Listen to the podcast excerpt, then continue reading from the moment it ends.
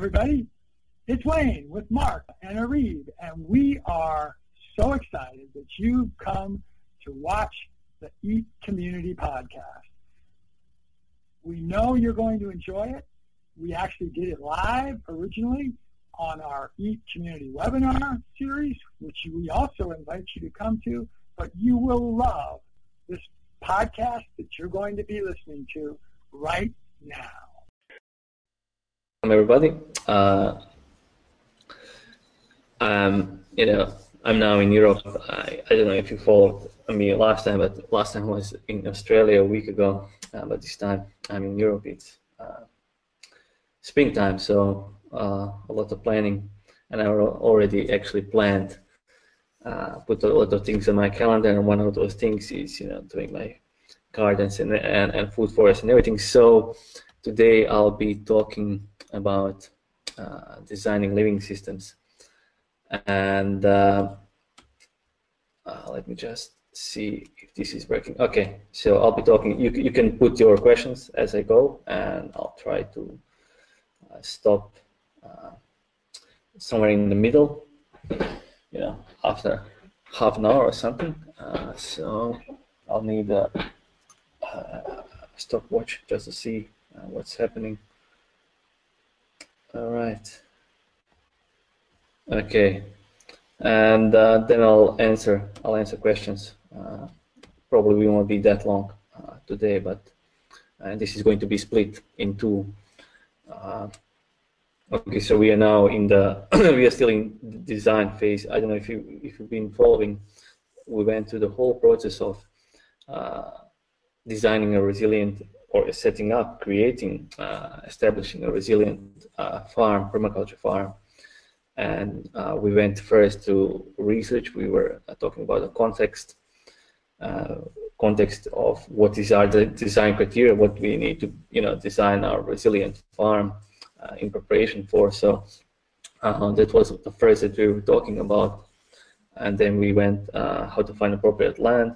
That was our research phase. And then we went to the design uh, design stage of this whole process, and we went to you know getting the base map, reading the landscape, and then when we start to design, we start first with water, and then last time we talked about infrastructure, and now we are talking about uh, living systems. Okay, so this is kind of how I uh, go in my design process. Uh, I prepare everything, I research everything, and then I, you know, uh, do first water, and then uh, infrastructure, and then living systems. And uh, after that, we are going to move to the setup phase. So this uh, designing living system is going to be split into two parts. And uh, the first part today is going to be a little bit shorter, but I'll just you know, give you a general overview of all the growing systems that we uh, can use in permaculture. And then next time I'll go into exact details. Uh, and after that, we are going to talk about the setup. Uh, that's actually you know implementing how to you know execute that design in what steps. That's going to be into webinars after this one, after the next one. And then a little bit, you know, like uh, talking about uh, setting up a permaculture nursery because nursery, you know, we want trees and uh, uh trees are all, the perennial plants are what we are focusing mostly in permaculture. So you know, we need a, a simple and cheap system uh, to establish those plants, and uh, we're going to use uh, our own resourcefulness to actually uh, propagate plants rather than, you know, we'll talk about buying, but we'll also talk about how to do it yourself because that's the cheapest way.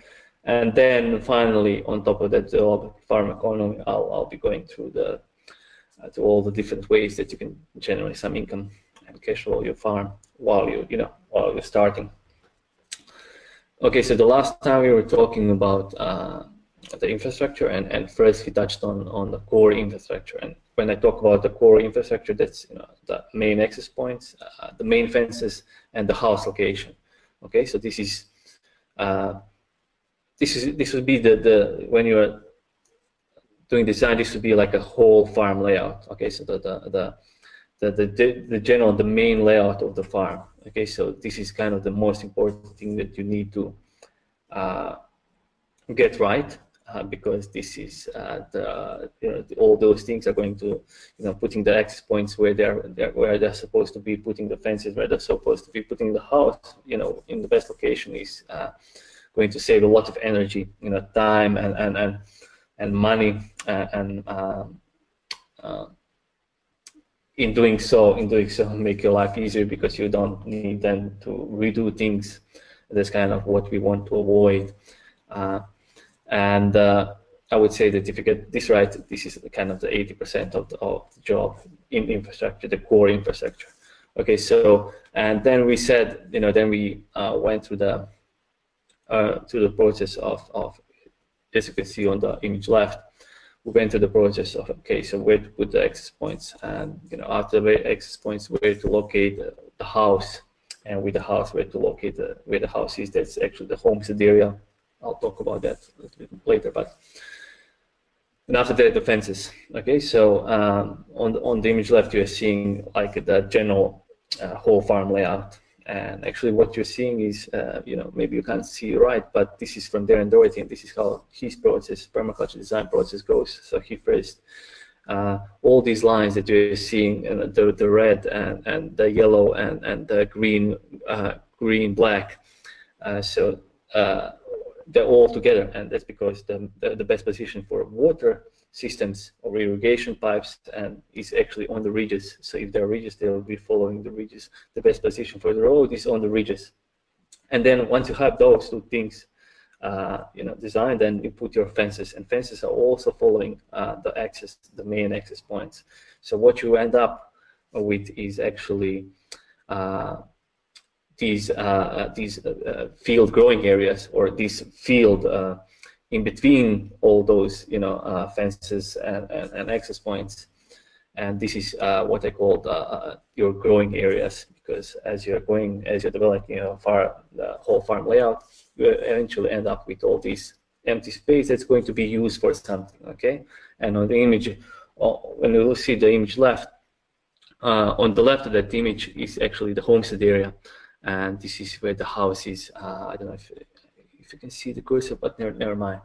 Uh, on, on, you can see the house with the homestead area, and all the rest uh, is now all the fields that are left there. Uh, we're going to now to utilize, and we're going to put a growing systems there. Okay, so after and after we done the the, the whole farm layout with the access uh, house and fences, then we move to uh, to the homestead area. And homestead area, I, I talk uh, when I say homestead area, I think about zone one and zone two. And then uh, we went into details of that homestead area, and we talked about you know uh, what components uh, should be there, and uh, you know the water, the the growing plants, the animals, the equipment, all the components, and how to you know, and then how to arrange these components and how to arrange the components, you know, to save energy and everything. Uh, that was kind of the, the first thing when we went into into the, those details uh, of of the homestead area, and then we talk also about uh, energy producing or harvesting structures because uh, you need to generate it, uh, energy, generate and save energy, and uh, generate, store, and use that energy. So that's all the buildings, all the all the structures that would be uh, probably in zone one, zone two, and we talked about some basics, and that's you know photovoltaic systems, wind, uh, wind energy systems, micro hydro, uh, passive solar hot water, and passive solar heating. Uh, you know, we touched on passive solar heating, you know, how to arrange uh, the house once you have that house in the location, how to orient it in, in space to utilize all that energy that's coming from the sun. And then we also talked about um, finally, you know, I I added. Uh, I didn't see much, you know, talk about it in in in in the, in the permaculture circus, but you know, permaculture tools and technology, and that would be you know hard goods, quality, durable tools, and mobile infrastructure. So all those tools, you know, like a general rule that I have is that I think about those tools as an asset, as a mobile infrastructure and, and, and quality tools that I can no matter where I go, I can, I can take them with myself. And uh, if, you, if you're familiar with the concept from Joel Salatin about you know his stacking fiefdoms and, and, and creating businesses, maybe on, rented land, then you will be aware, you know, of the mobile infrastructure that he's talking, and this is kind of the mobile infrastructure tools and technology that they can, you can use uh, for the lifetime if they're good and quality, and you can also move them, take them with yourself if you're going somewhere. Um, uh, so basically, you can do a gardening, you know, market gardening on, on the rented land and uh, take these tools with, with yourself, no matter where you go. And okay, so that was the last answer. This time, uh, we're going to focus on, on, on uh, growing systems or food production. You know, this is uh, the primary focus on, of most permaculture designs, and you know, people are drawn to permaculture because of the food aspect. Uh, but you know, if we uh, see, you know, uh, holistically, if you look at holistically at the whole, you know, permaculture movement and, and everything uh, coming from permaculture, then and then you know, growing food would be just one part of that. as I said, we have you know infrastructure and water and everything, the whole farm. that's why I'm um, that's why I'm so much into farming because on, on the farm you have the, the, the opportunity to create uh, to create a life with all those different components that are, and eventually by doing that, uh, ensuring a, a future, uh, ensuring freedom, future, good quality food, and and and and, and, and you know a, a, better life. So what we're doing in this uh, presentation, we are going to uh, plan for all those different growing areas, as you saw here on the image left uh, all those growing areas. And now I'm going to explain uh, how we're going to uh, plan. You know, we can think about those as uh, uh, land units, uh, where each of those land units, or you know, or fields, or however you call them, is managed and developed differently. And the basis for these uh, different land units or growing areas uh, comes from the zones method. So I didn't introduce zones you know, we went through the whole design process and introduced zones all, all, up until now because the zones are connected with the human activity. Okay, so with the human activities, and the human activities usually involve, you know, uh, as because uh, the the food is the primary focus of most project designs. That's how the zones were developed in uh, response to all the different human activities that we are doing and caring for different uh, elements uh, that usually involves uh, living elements such as plants and animals. So I'm sure that a lot of you uh, already know what the zones are, so I'll just say that zones help us organize the elements and energy flows on our property, uh, sorry, uh, according to how often we use them or need to care for them. Uh, and I would say that every permaculture site is divided into zones. And I would say, you know, they, you don't have a permaculture site if you don't have that zone uh, planning in mind, okay? Because the zones help us understand uh, the pattern of human movement uh, within a space. And our goal, of course, is to, uh, with permaculture design, is to minimize minimize our effort. Uh, it's to save time. It's to uh, save time, energy, and money. So um, you know, it all comes down to energy, and then uh, with saving energy, we save time, we save money, and we save labor and effort. And we all know that zone uh, zone method begins uh, from the doorstep and then extends from zone zero to zone five. So zone ones and uh, zone one and two are the areas that need the most attention. They are located close to the home, while zones three, four, and five they are further away. Uh, zones three and four that you know they are uh, their the required upkeep is less intensive. And um, with that zones, you know what I said that each zone has a different requirement for maintenance and function, and um, and based on that we are going to determine our growing areas, and we will we'll look at the each zone individually now and, and describe the possible activities uh, taking place uh, in the so of course, the zone zero is the house. Okay, I, I read, actually read somewhere zone zero zero would be the mind. Okay, what's happening in the mind? Zone zero is the house. Okay, so the everything that's in the house. This is the center structure and the epicenter of your various uh, zone activities. Every, everything starts with the zone zero. So in the in the last lesson, you know, we were talking about uh, where that house should be, okay, and uh, now with that, that house will be the starting point uh, for the zone design. That's why I always, you know, when I when I talk with people and they're saying that they have a property they want to develop, my always my first question is, are you living there? Uh, is there a house there? Okay, because uh, if you don't know where your house is going to be, you don't you don't have an idea where your annual gardens and where your permaculture orchard should be. Uh, basically, what you have if you don't know where the location of house is and maybe if you're not planning to build a house then you can actually plan just let's say zones three and four uh, because those are the zones that will be you know, extending further from the house. Uh, and if you're, you don't have the house there you're not living there so obviously the zone three and zone four uh, they require a little, a little bit um, uh, supervision.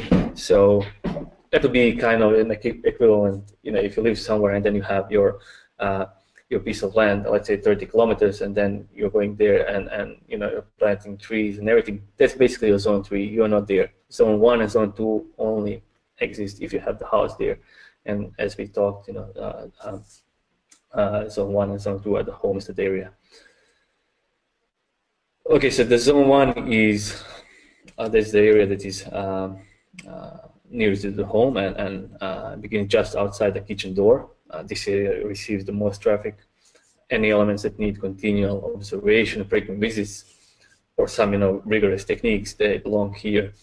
And uh, I would say there is a transition area uh, from the house to zone one, and that's usually where we would put the greenhouse attached to the to the house. So you know that would be that transition area. And as you can see, this is I, I took this from David Holmgren's ebook about Melliodora. This is his house, and his house, of course, is looking, uh, I think, towards the north because, yeah, it looks towards the north because it's in, it's in the southern hemisphere. But what he has there, you know, you can see that the zone one is actually all the raised beds that are outside the house, and he has the greenhouse that is attached to the house. So this is all the area, you know, that is um, really managed intensively, you know. Uh, we have intensive gardens of annuals and you know perennials uh, that, that, all feed in the house. And you can think about this all as an extension of, of uh, or integration of the kitchen. And here we would also hold small livestock like chickens uh, maybe guinea pigs or worms uh, and bees of course. And uh, I would say that we can think about this you know zone one as a multifunctional landscape that provides food, uh, you know, that's be- it's beautiful to be in, you know, you to relax, you know, habitat for, it's a great habitat for beneficial insects, you know, creating your compost, fertilizer, whatever. You know, we can create like a attractive blends of uh, whatever comes to mind because it's all intensely managed perennials, annuals, salad herbs, shrubs, uh, things like that.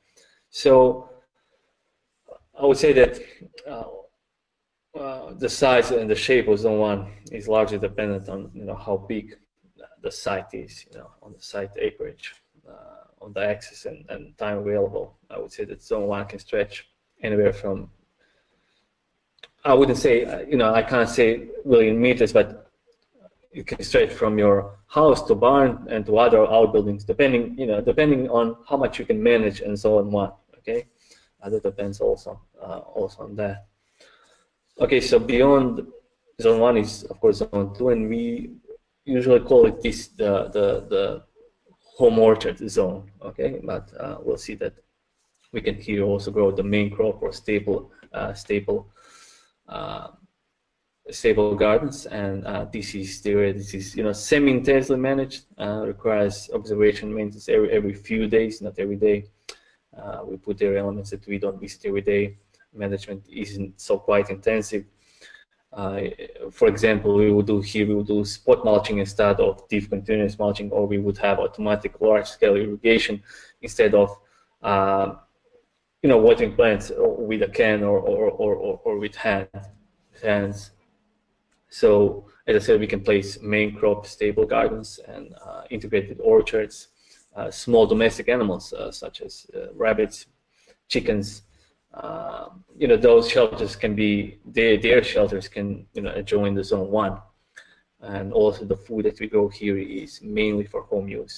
Okay, so I would say that you know zone one and zone two, as David Holmgren would say, that's a this is zone where we will do all different kind of experiments, you know, with different plants, perennial plants and trees that we can eventually then, as we do our experiments, we can eventually then, uh, if the experiment works, put that to zone three. Okay, so zone one, zone two is the area where we basically have a decent control. That's how, that's what we maybe one person can manage uh, effectively. But you know, as we move to zone three, you know, things a little bit change. We need more equipment. We need you know, tractors and stuff like that. Uh, so I would say that that zone two can extend uh, rather also. You know, it's it's flexible. Uh, but uh, I would say that most homesteads or most farms that are just homestead have zone one, zone zone two, zone three. When we move to uh, uh, to zone three, we have different management, and this is the management. You know, this kind of we will call this the farming zone. Okay, so this is where we would have like a commercial crops and live, uh, large livestock. Um, so this is where the main crops are grown that require minimal maintenance and attention once established. Uh, so crops, uh, I would say here are visited uh, at least you know once a week or less. Of course, you can visit it more, but th there's a whole idea. You know, we grow. Uh, I would say that this would be the zone, agroforestry zone that we you know, see from Mark Shepard. Agroforestry is all commercial crops and animals uh, you know, here we would find larger fruit and nut orchards, uh, vineyards, field crops such as grains, and commercial gardens. Uh, some of the trees that we will be growing here may be yield firewood, some you know wood products or animal forage. Uh, additionally, we would have also bar, pastures here for larger grazing animals, and maybe you know also silvopasture. We'll go into all those details. I'll, I'll be explaining all those. Now we are just having an overview and this one can be really, uh, really big. Uh, if you imagine uh, field crops uh, that conventional farmer would sow, you know, this would be uh, all kind of zone three style management. Okay, so uh, if you imagine how that looks like, conventional farmer goes and you know kind of plows the field and and, and um, sows the the grains or whatever, and then it's left to its own devices. Okay, so you know he comes here and then he checks in, but uh, the management, you know, it's it's not that you know you come there every once in a while and see you know how everything goes. And if you are doing the agroforestry stuff like Mark Shepard, then you actually don't want to interfere that much. You want to use the STUN technique and everything to get you know more resilient crops. But we'll go into that uh, next time much more. But this time we'll we'll just explain a little bit. Uh, you know what's happening there. Okay, so we have then uh, zone four. Um, I, I tried to find you know different representation of different zones. So this is kind of the best one that I could find. You know, just uh, here just to get an idea that you know zone four, uh, you know, is a little bit you know further away. It's a semi-managed area uh, that's full of uh, self-sustaining forests and woodlots that require very little care or attention. So I would say that kind of the zone four would be the buffer uh, between uh, the areas that are maybe more you know intensely managed uh, and the wild you know uncultivated land. Um, and we would use this for you know mostly foraging and forest farming okay? So what we would do you know we would maybe leave the native forest but then you know use then forage the native herbs and uh, use use wood for some woodcraft supplies. Um, but it can be also managed for timber and fuel, and you know we can we can do mushrooms and you know other products. But also you know we can do forest grazing and silvopasture for animals as well. So it's kind of rather you know it's it's uh, uh, you leave to your you leave the forest do its own thing, but you kind of slowly nudge it in your directions or use use uh, use it for firewood or you know this kind of the resources for your fuel would be coming from, from this zone. And I would say that zone four usually applies to larger properties. Uh, some, you know, uh, some might have zone four, um, some might not have, uh, but uh, in my thinking, you know, zone four is, is extremely, extremely important. And then we have a zone five. Uh, zone five is, you know, of course, the unmanaged area. This would be, you know, people who have big properties and who have that uh, luxury of having zone five. Uh, they're pretty, you know, they're lucky because you know this this area, you, know, you can go into this area, uh, visit it for recreation and appreciation and and uh, you know naturally occurring plants and wildlife. You know, we would go there to learn. Okay, uh, first and foremost. Uh, we to design other zones, and this one we, we, we go and, and learn. And this should remain uh, wild and uncultivated. And we do, uh, this is how, how to explain it. I would explain Zone 5 as an uh, instruction manual for an ecological garden.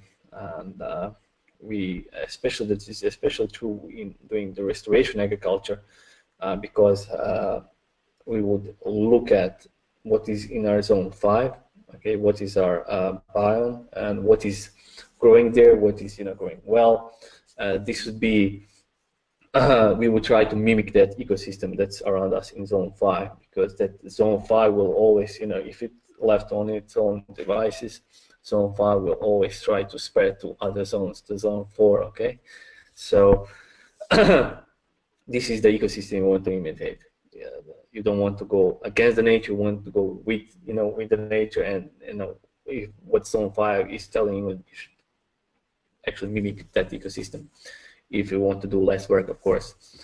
And i would say for me zone 5 is extremely important because you know i go there i learn uh, this kind of my uh, i would say that that would be kind of the one of non-negotiables. If i were looking for property would be that i have a zone five that is, you know, it doesn't have to be, you know, on my property. You know, it can be crown land or government land, but uh, I just need to have an option to go there and to visit and to learn, to observe, and uh, you know, to keep my mind sane. Uh, uh so that will be kind of the zone zone five. Okay, and before I go uh, into uh, questions, I'll just I'll just say why few few few notes about the zones. so I would say that it's important to understand that you know zones are not uh, neat concentric circles. You know, of course, you know how the zones are going to look like. Uh, um, you know, when, when we think about them, uh, they uh, conceptually are, but in real life, uh, their boundaries are permeable and they blend into one another uh, because they are, you know, essentially shaped and molded by topography and, and soil and available sunlight access, um, you know, all those things are going to, uh, even your needs, you know, all those things are going to influence how the zones are going to look like. So what I've been, you know, what the image that you see with concentric circles, you know, that's kind of the rough guideline. Uh, specific context of the site ultimately determines the actual layout. And, you know, uh, actually zone three can be, you know, can be neighboring zone one and that's actually sometimes you want to design things like that because then because you want to be if you have animals that will be in your zone three the bigger animals. And you know if they have kind of come, can come close to zone one you can feed them stuff from from the kitchen as well. So that's kind of a, a neat you know a neat thing that you can do with zones. So just you know important thing is that remember you know that the distance from the epicenter so from your house is the is based on the numbers of times you need to visit, you know, that crop, that animal, that structure. The more visits it's required, the closer uh, that area needs to be. Um, you need to put that, you know, zone closer uh, uh, to the house. Uh, you know, uh, doing the design. So, and I would say that in addition to all the human activity that we always think, you know, okay, so I'm going to measure this plant, I'm going to need to take care of these animals. Uh, you want to design your zones based on the energies that are coming from outside the site as well, you know, such as sun and wind and views, even the scenery, okay, and water access and everything. That's why you know we were uh, in reading the landscape. That's why reading the landscape is, is important because once you you know understand how the landscape breathes, you know, to say it like that, you can uh, create a, a, a sector map, and then you'll be able to uh, to see how to uh, let's, let's say adapt your zones based on that. Uh, so that's kind of the another consideration. The first one would be the you know what what activities, what human activities will be happening there. The second one is okay. So let's see what are the energies coming, and based on that, you know, let's uh, shape and mold our zones. All right, now I'm going to answer some questions. What is this? Let me see if there are some questions. Let me just. Uh, everybody, please type in your questions for William, and he will answer them right now, right away. If there are any, okay. Okay, so that's that's what Frank was asking. This question for you. Okay, so I'll just wait, you know, for, for a second. If there are questions, I'll answer. If not, I'll just, you know, I'll just continue.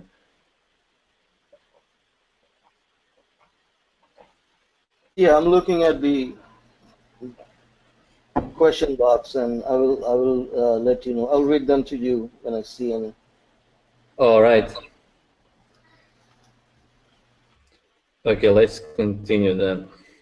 Uh, obviously, you guys know everything about uh, the zones. It's kind of the the, the well-known, I would say, uh, permaculture uh, design method. Uh, let's call it like that.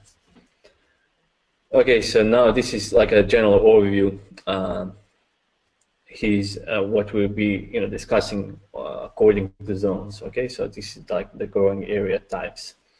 So the first one is uh, you know zone one is you know we have home gardens. In zone two we have main crop beds and you know permaculture orchards. Zone three uh, field crops and pastures and tree crops. Silvopasture pasture, alley cropping, that's kind of the Mark Shepard style. Then zone four, structural forests and woodlots, farm forestry. And then I put windbreaks and shelter breaks because these are kind of the, the, the design elements or growing systems that uh, we can uh, we can put anywhere from zone one to zone three. Uh, and you know I'll, I'll touch uh, I'll touch uh, shortly on that as well. Uh, okay, so the first is the home garden. Um, this is you know I, I, don't need to spend a lot of time on that, but uh, this is uh, this is the main you know the main food that you'll be producing for your house comes from uh, these you know garden beds and everything that you put here. You know the, in this location you, you have probably uh, with perennials, you know, because with some perennials uh, that will be growing close to the house, you have uh, annual crops in garden beds, and you know, these beds can be round and keyhole, raised, sunken, whatever. Uh, maybe next time I'll touch a little bit on that, but you know, most people are aware of this. but you know what you're seeing, this image again, I took this from David Holmgren. So he has this greenhouse that is connected to the house, and he has these garden beds, and then of course the, the whole house. Uh, the the kiwi plant is you know the kiwi kiwis are going kiwi vine is going on the house uh, located on the northern side. Uh, so that's kind of the perennial. Then he has like a, a different uh, uh, small shrubs. So everything is you know everything is there that's uh, convenient to to access and, and eat. You know, you would nibble on all these plants, or you would take salads. That, that's kind of the the uh, the home garden. Okay, the home kitchen slash kitchen garden. Okay. and as we move further away from the house, we have uh, uh, main crop beds of uh, zone two. Okay, so this is uh, uh, this is place where we would plant staple crops that require let's say, more space and less attention than annuals in home gardens. So, for example, you would have salad greens. I would say you would have salad greens in zone one, you know, because you, you know, salad greens and herbs, uh, something that you just come out of the house and took, you, take uh, a little bit of salad for dinner. But let's say onions and, and beets and um, and uh, potatoes, um, you would put uh, in your staple crop garden that requires more space, a little bit less attention. Uh, the irrigation, you know, maybe uh, it's different. You know, you wouldn't be watering the whole the whole area that you see here by hand. Um, probably these these bed crops on Zaytuna farm on Geoff Lawton are, are slightly on contour, so uh, so I'm assuming you know maybe they are field irrigating the whole thing, uh, uh, and the rain also you know is catched um, is harvested with these contours. So this is kind of the the uh, the, the zone to less um, less maintenance, uh, less uh, observation, less less work about you know you just plant and you, you, you visit and see if there is maybe some irrigation needed, uh, and uh, these crops usually take the whole season, but salad greens they, they can be cut you know uh, all the time and they they'll they'll resprout and you can eat them. Okay, so and then we have zone uh, two orchards. Okay, so this is also a zone two thing.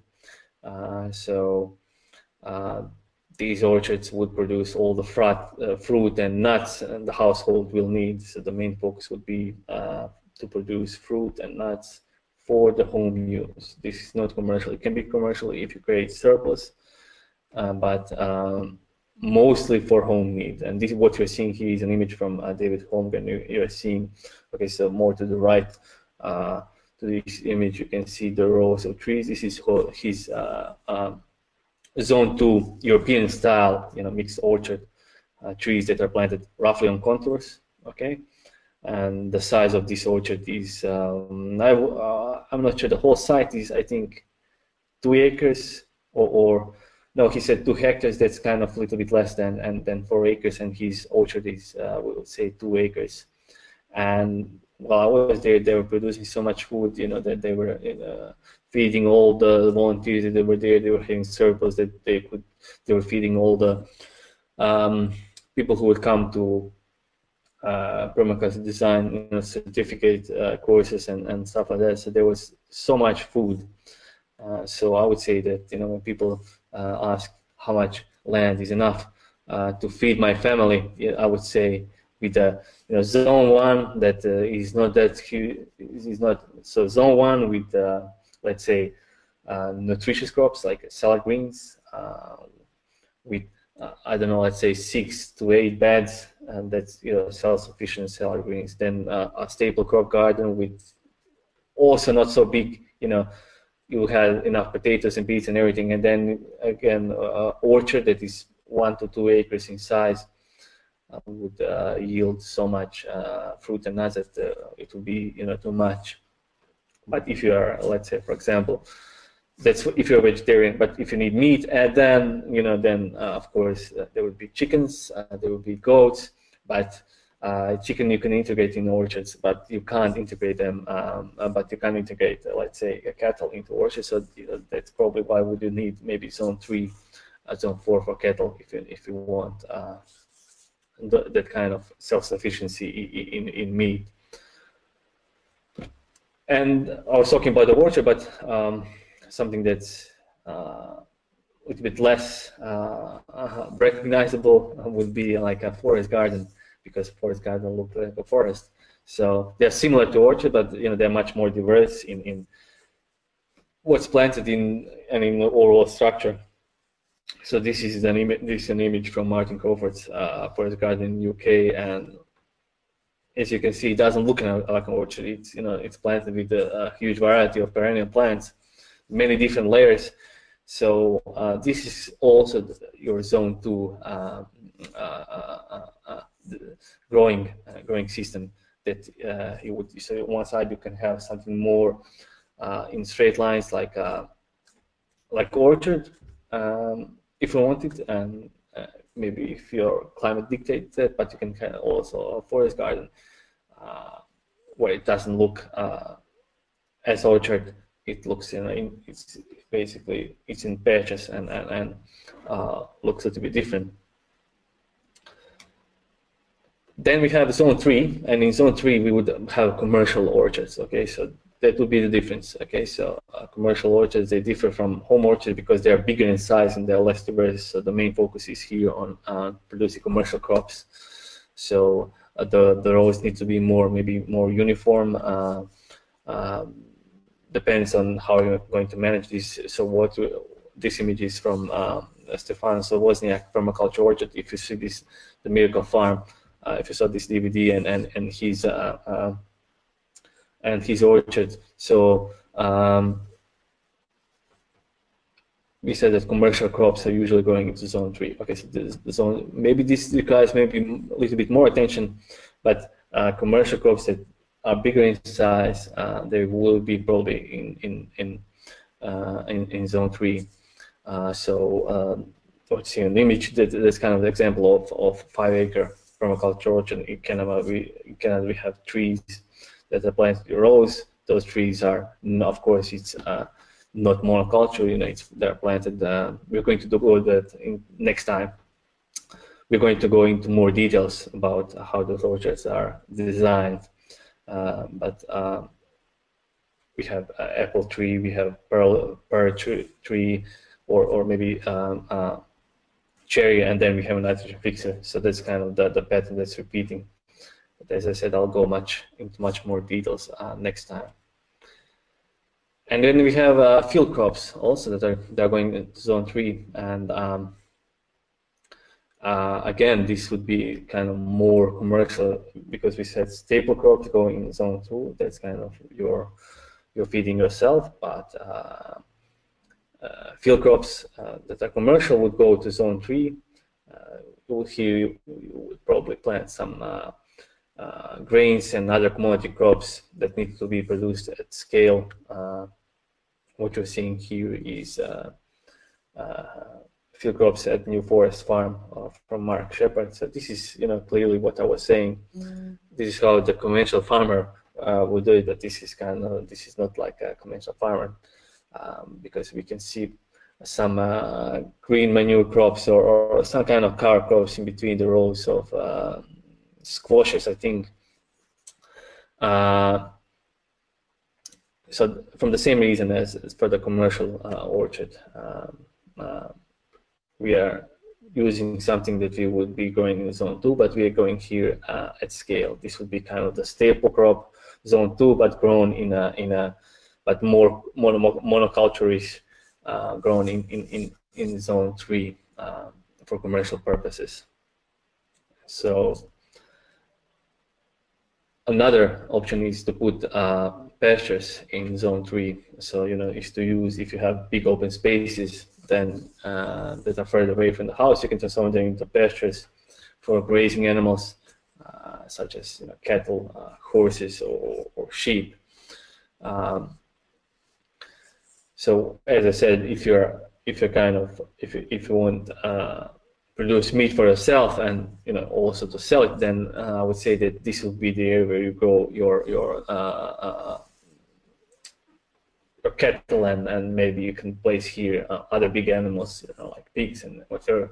We'll go into animals after this, um, but you know this will require uh, but we are not going to manage it as you know, conventional farmer. So this will probably require further division into uh, of the land into cells, and then uh, using rotation grazing and and, and uh, risk management techniques to uh, conserve the land. Uh, we'll talk a little bit about that uh, next time.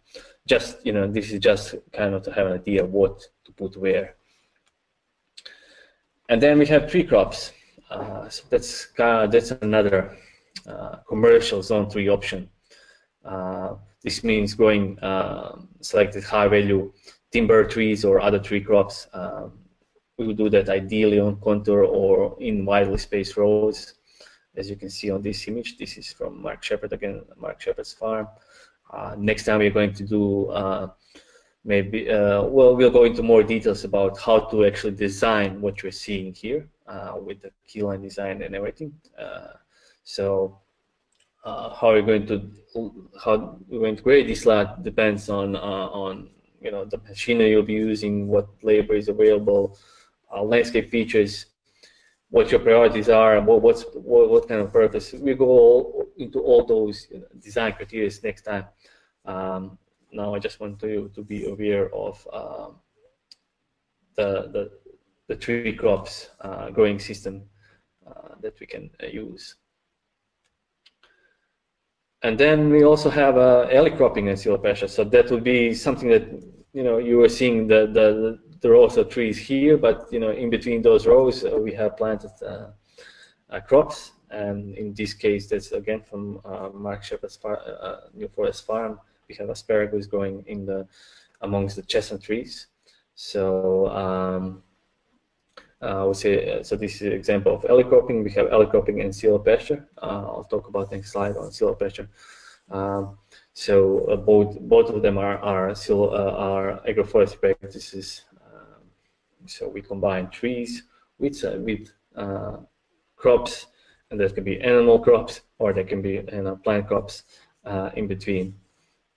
so as I said, this is from from Mark Shepard uh, farms. Uh, I'm drawing a lot of examples from here because he's the best representation that I know of you know, zone three commercial uh, permaculture farm management. Okay, and he's uh, uh, he actually brought us uh, agroforestry that is, you could say, not so conventional uh, farming method, but in something like a, a commercial, viable, uh, conventional farming method to permaculture. But he, you know, he then uh, brought all these techniques like STUN and everything into all of this. So uh, the best example of agroforestry zone three, you know, systems is, is Mark Shepard, and I would recommend uh, learning from Mark on, on, on it as much as I can, as much as I did on his workshops, because all the inspiration for the work I'm doing here on my farm came actually from Mark Shepard, and he's a big proponent of not doing, you know, uh, not working too much, but still having a great farm like he has. Um, and then finally, an example of, of zone three would be silvopasture, as I said. Again, that's an agroforestry technique. And here we are just, you know, here we are mixing uh, animals with uh, with uh, trees. Okay, so we are seeing cattle here grazing amongst the apple trees, and these trees um, probably are on contour. You know, when we look uh, from above, they would be probably on contour. But here, you know, we're just seeing that uh, these trees are not managed actively. They're left to its own devices. Uh, you know, cattle goes, fertilizes, uh, fertilizes trees, uh, eats. You know, uh, it's probably um, Mark does the similar thing with the pigs. So pigs, cattle, turkeys, chickens, everything. He would move through here. You know, they would eat everything uh, they would fertilize everything. So this is kind of the permaculture way of managing, uh, uh, uh let's say, uh, tree crops on, on, on scale. And animals, so you know how much he can produce on one acre is much more, you know, than than just a monoculture of of, of trees, just apple trees or whatever. And then we have zone four. Uh, we have here, we have, um, as I said, we have structural forests and woodlots.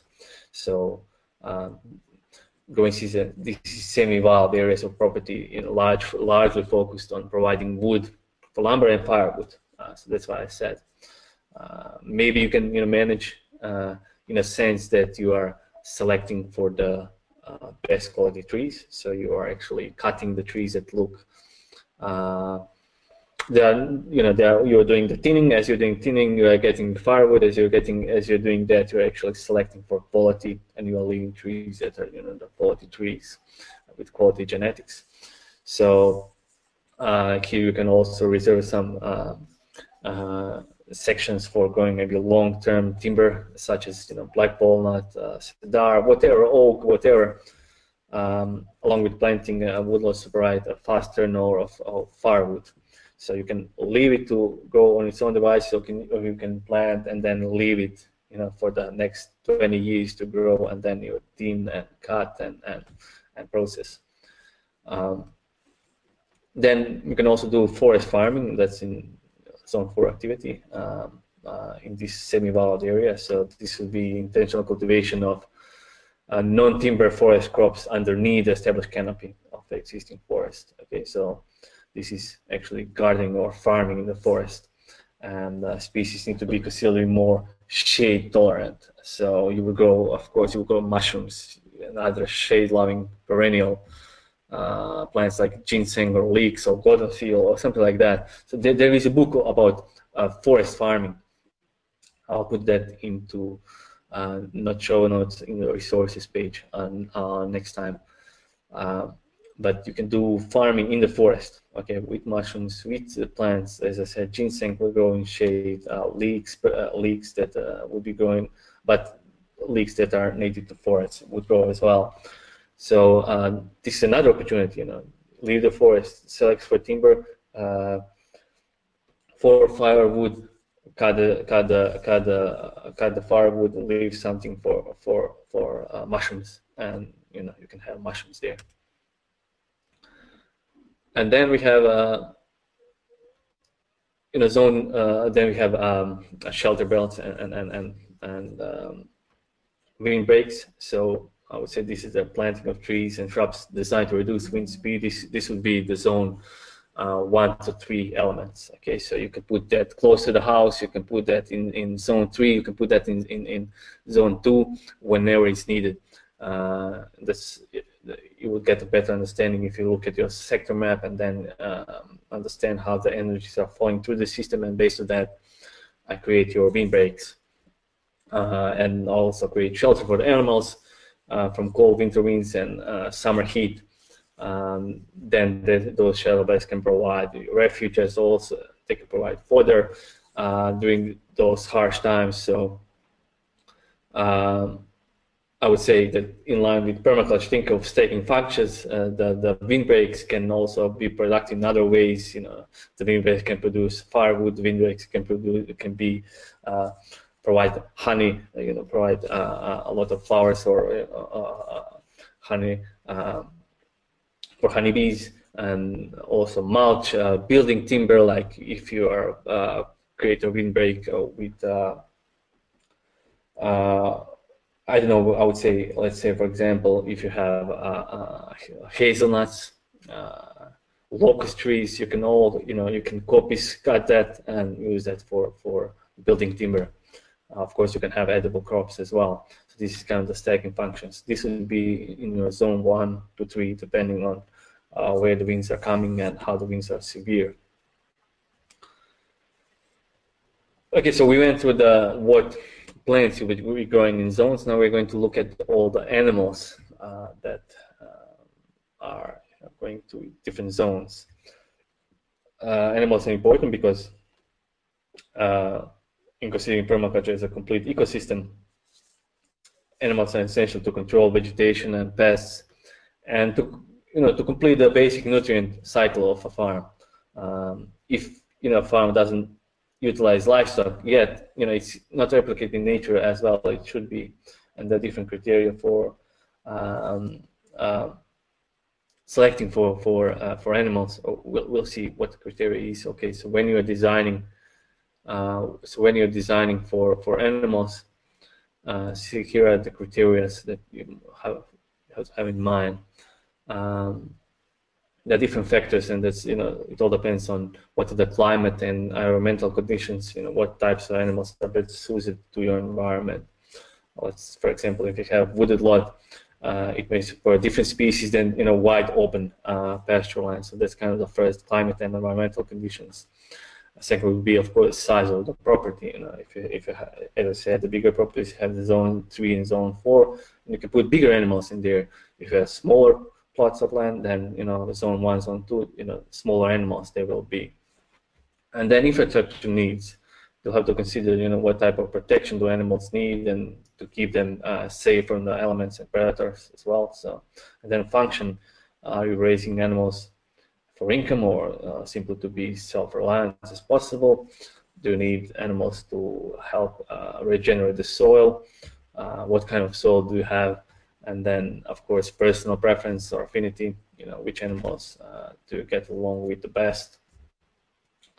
Um, you don't want animals that you know you can't stand to be around with and then time how much time you can devote to caring for your animals uh, so if you don't have time and if you want to be go away from your farm, then you won't be able to have animals. Maybe you have you can have chickens with automated feeder, but uh, that simply limits you. There will be no traveling if you have you know uh, a lot of livestock and nobody can give you a helping hand in, in monitoring that livestock. Okay, so uh, let's start with the small livestock. This is uh, zone one and zone two livestock that will be located in these zones. And uh, here we can always uh, we, we can we can find rabbits which are you know quiet.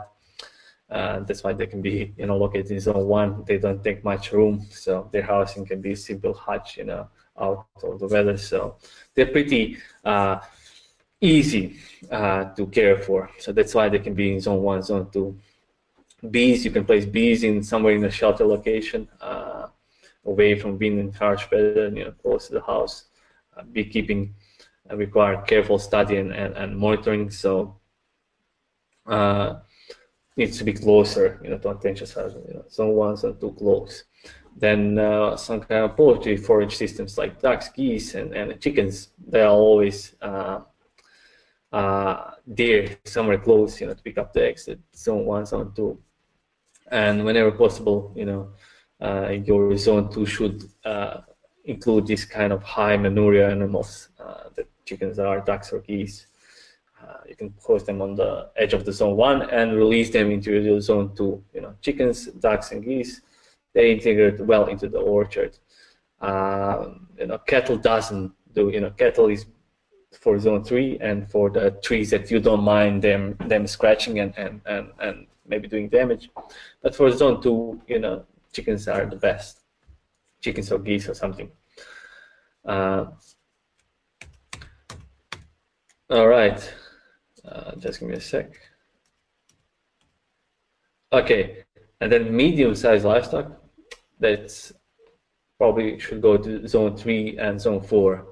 Uh, here we have pigs, uh, and pigs are you know the, the forest and, and marshalling for, uh, foragers they graze forage dig up tubers and roots. So they you know they they do a little bit of disturbance you know uh, so that's why i say zone 3 zone 4 you wouldn't be putting pigs in in your orchard without uh, much control. But you can put them in zone 3 you know as long as zone 3 is fenced to the, do their thing there and then move them or whatever and their diet includes all the grasses forage fallen fruits and nuts. So they're good for cleaning, disturbing, uh, fertilizing. Uh, then sheep. Okay, so sheep are great in uh, you know keeping the succession uh, in in in a, uh, in a let's say annual phase. You know they would be uh, reducing the brush, but at the same time building soil and producing other yields. So you know meat, um, meat and, and milk and, and fiber as well. So they're good. They're a great addition uh, to zone three or, or zone four. And then goats, they can they can produce many yields, you know, including fiber meat and dairy products. You know, they're they're they're a great browser, and then they they would be able to create to clear a brushy land in short order. So they are good for containing you know blackberries and stuff. They they are really uh, masters in in running away, maybe escaping, you know, climbing and everything. And you know, if they're not you know control, they can do a lot of damage. You wouldn't be putting them in orchard uh, without containing them. Uh, uh, you know, even zone three, they would they, they, would be able to do a lot of damage. So goats are a little bit uh, tricky uh, to have. And then we have large livestock, and that's you know herbivores that move in herds, uh, they need much more space and they need to be moved much more regularly to avoid damage to the soil. Of course, if you have bigger land, then you know that's not an issue.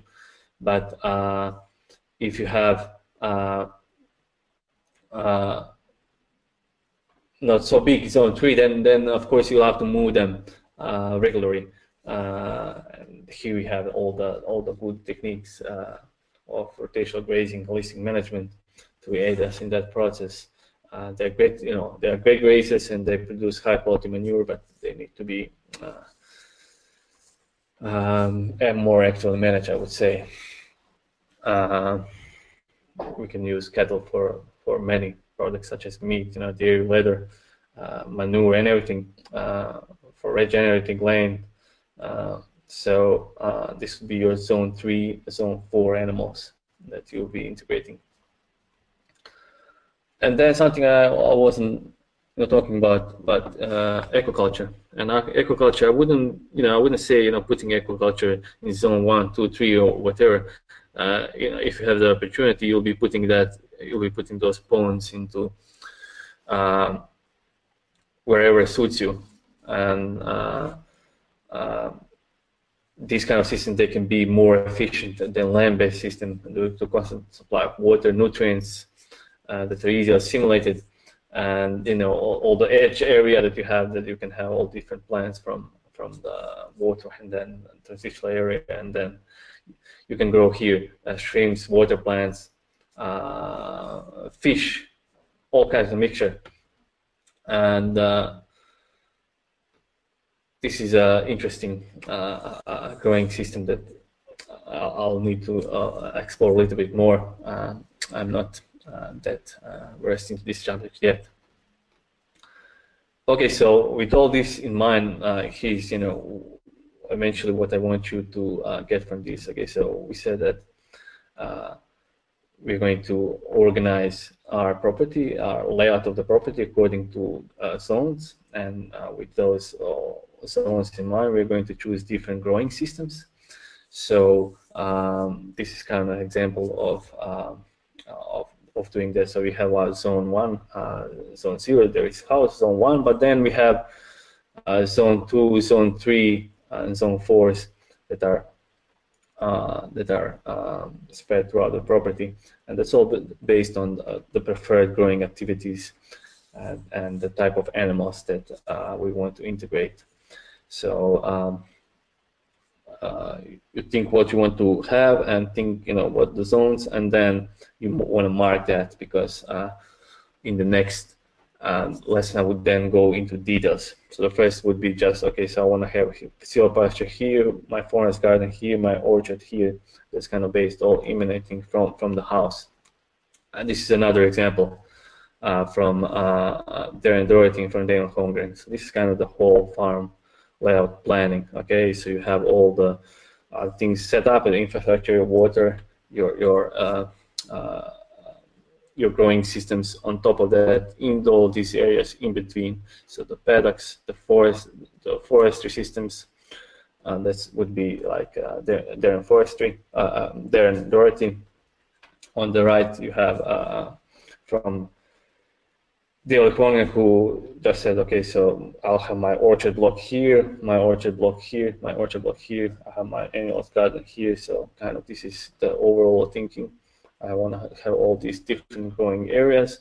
I want to, in those areas, I want to be growing these things. And then um, based on that, once you, once you determine that, you can go into details uh, further. But the first order would be okay, so this is what I want to grow and this one where I want, where I want it to be. All right, so this was within an hour. Uh, so that's one hour exactly. So I'll see if we have any questions. Yeah, we, we do have a question from uh-huh. uh, Fabin. Uh-huh. And the question is, do you need to rotate your livestock uh, to one field to another, even with a permaculture system? Well, it all depends on how big, you know, how that big, because, for example, uh, if you're in Australia and have you, you have a huge, there is a certain, uh, I would say, formula where you can see, you know, how uh, much uh, land can support how many animals. Okay, so if your land can, you know, if your land is uh, small to support a, a certain amount of, of, cattle, then you'll have to, uh, let's say, move it in in a, in a rotational grazing uh, uh scheme. Okay, you'll have to move it that way. Uh, uh, you have to be more actively involved because if you don't, then you know if they constantly, you know, if they if there is so if they if there is so many of them, if they constantly tramp to tramp the ground uh, and overgraze, then you have a problem. If there is not enough of them, you know, for example, if you had just one sheep on one acre, obviously, uh, obviously there is you, you don't have a problem. If you have hundred sheep on on an acre, for example, if the acre can't support the 100 sheep, then you would need to move those sheep uh, a little bit different, maybe uh, maybe to contain them on a smaller on a smaller uh, piece of land. Once they graze that, move to another, you know, to another cell or another block, and then move them, you know, across. Uh, uh, uh, and doing so, the first one, the first flock will regenerate, and then you can, you know, follow that pattern again. so there, that's why I would say there is a certain uh, amount of livestock that can uh, a certain size of land support. Okay. Awesome. Okay. Um, there is another question. Uh huh. Do hydroponic or aquaponic system fit into your design at all? Mm-hmm. Um, and then there's another part. Hydroponic are defined as not organic but organic uh, status of aquaponic is less clear. So well, your comment. Okay, so uh, I would say that uh, hydroponic a little bit less uh, is you know would be part of permaculture system uh, because uh, of the very nature of hydroponic and how the the the, the, the plants are fed uh, but uh, maybe aqua, aquaponics a little bit more because you have fishes and everything. But I would say these are the systems that would fit. You know, how would you manage those systems? They need continual uh, observation, monitoring, and everything. That's kind of the zone one activity. So of course you can produce, maybe not hydroponically, but aquaponics would be a, a, a, good part, you know, good addition to a permaculture system in a zone one, you know, maybe even you know somewhere in, in the as an extension of the house. So they would fit. Uh, they would fit, but uh, for hydroponic a little bit less. I'm not, you know, I'm not uh, well aware what actually goes into hydroponic system. I know that the plants are fed uh, with uh, with uh, a mixture of of like a like a fast food something you know it's not uh, it's not they're not grown in soil so that's that's a, that's an that's an issue but aquaponics uh, will more acceptable, let's say. Uh, that's that would be just kind of my observation. Okay, so Roberta says, do you have a good example of a permaculture farm located in northern country like Canada or Sweden, where there are long winters? Can you go year-round even with the snow and the wind? Roberta, there is a, there is a, there is a farmer, uh, Ridgedale Permaculture in Sweden, and they are growing. They don't grow all year round because of the long winter, but uh, in that four months or whatever they have, they, they grow a lot. Uh, uh, not all year round without a lot of energy inputs because of course you need light. Okay, so you need uh, light and heat, course water for plants to grow, you know, in the soil. So if you can provide light in your greenhouse, you can provide heat. So that I would say that that would be all the activities maybe in the zone zero, zone one, but that's uh, uh, expensive. I would say that's expensive to provide light unless you're producing microgreens somewhere in the house. Then maybe yes, okay. Uh, if you have the if you have the economic, uh, um, if you can justify economically doing that. If not, um, you know you, you, don't have that much of growing season in the northern countries because there is simply not there is simply not enough light. Okay unless you're supplying that light. Is simply are not, uh, again, also the heat unless you're supplying that heat. So there's a kind of uh, energy. It's tricky from energy uh, perspective uh, to justify uh, doing that uh, all year round. All right. All right. Um, so I don't see any other questions yet. please, if you have a question, put them up in the chat. And okay, Roberto says any other example? Uh, I think there was a farm in Scotland. Some guy who was growing all kind of perennial plants, but it's, it's not a commercial farm. It's just a farm. Maybe I'll try to find it for the next time. Uh, I'll try to remember that for the next time. Okay. Leah Smith had, have you heard of, of, underground greenhouse? Yes, I heard about underground greenhouse. That probably means that you know the, the, the heat from the soil there is a little bit less temperature fluctuation.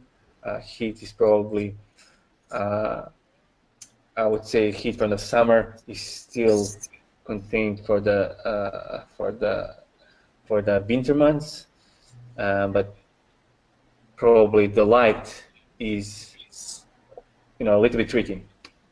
Uh, I would say you can grow, you can grow, and I I just ordered a good book from uh, Niki Jabbour or something from Canada.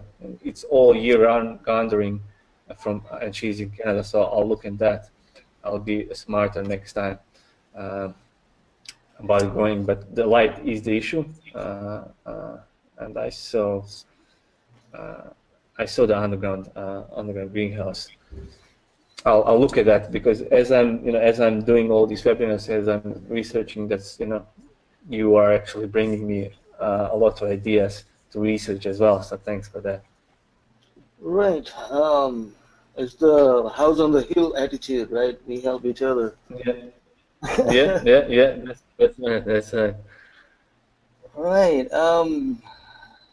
So I don't see yeah. any other questions. Um, I think we can wrap it up for tonight. And thanks, William, and thank everybody for coming. And we do have another session today about planning. So make sure to come to that webinar. And check out William in a couple of weeks. And William, if you have any last words, um, throw them out, and we'll say good night. All right, thank you guys for you know for staying, keeping up with my ramblings. So we see you next time. Well, I'll go into much more details about all these systems, actually how to design them. So it's probably going to be interesting if you found this interesting. Yeah, I'm sure. All right. it was amazing. Okay, so everybody, good night. Uh, take care and bye bye. Okay.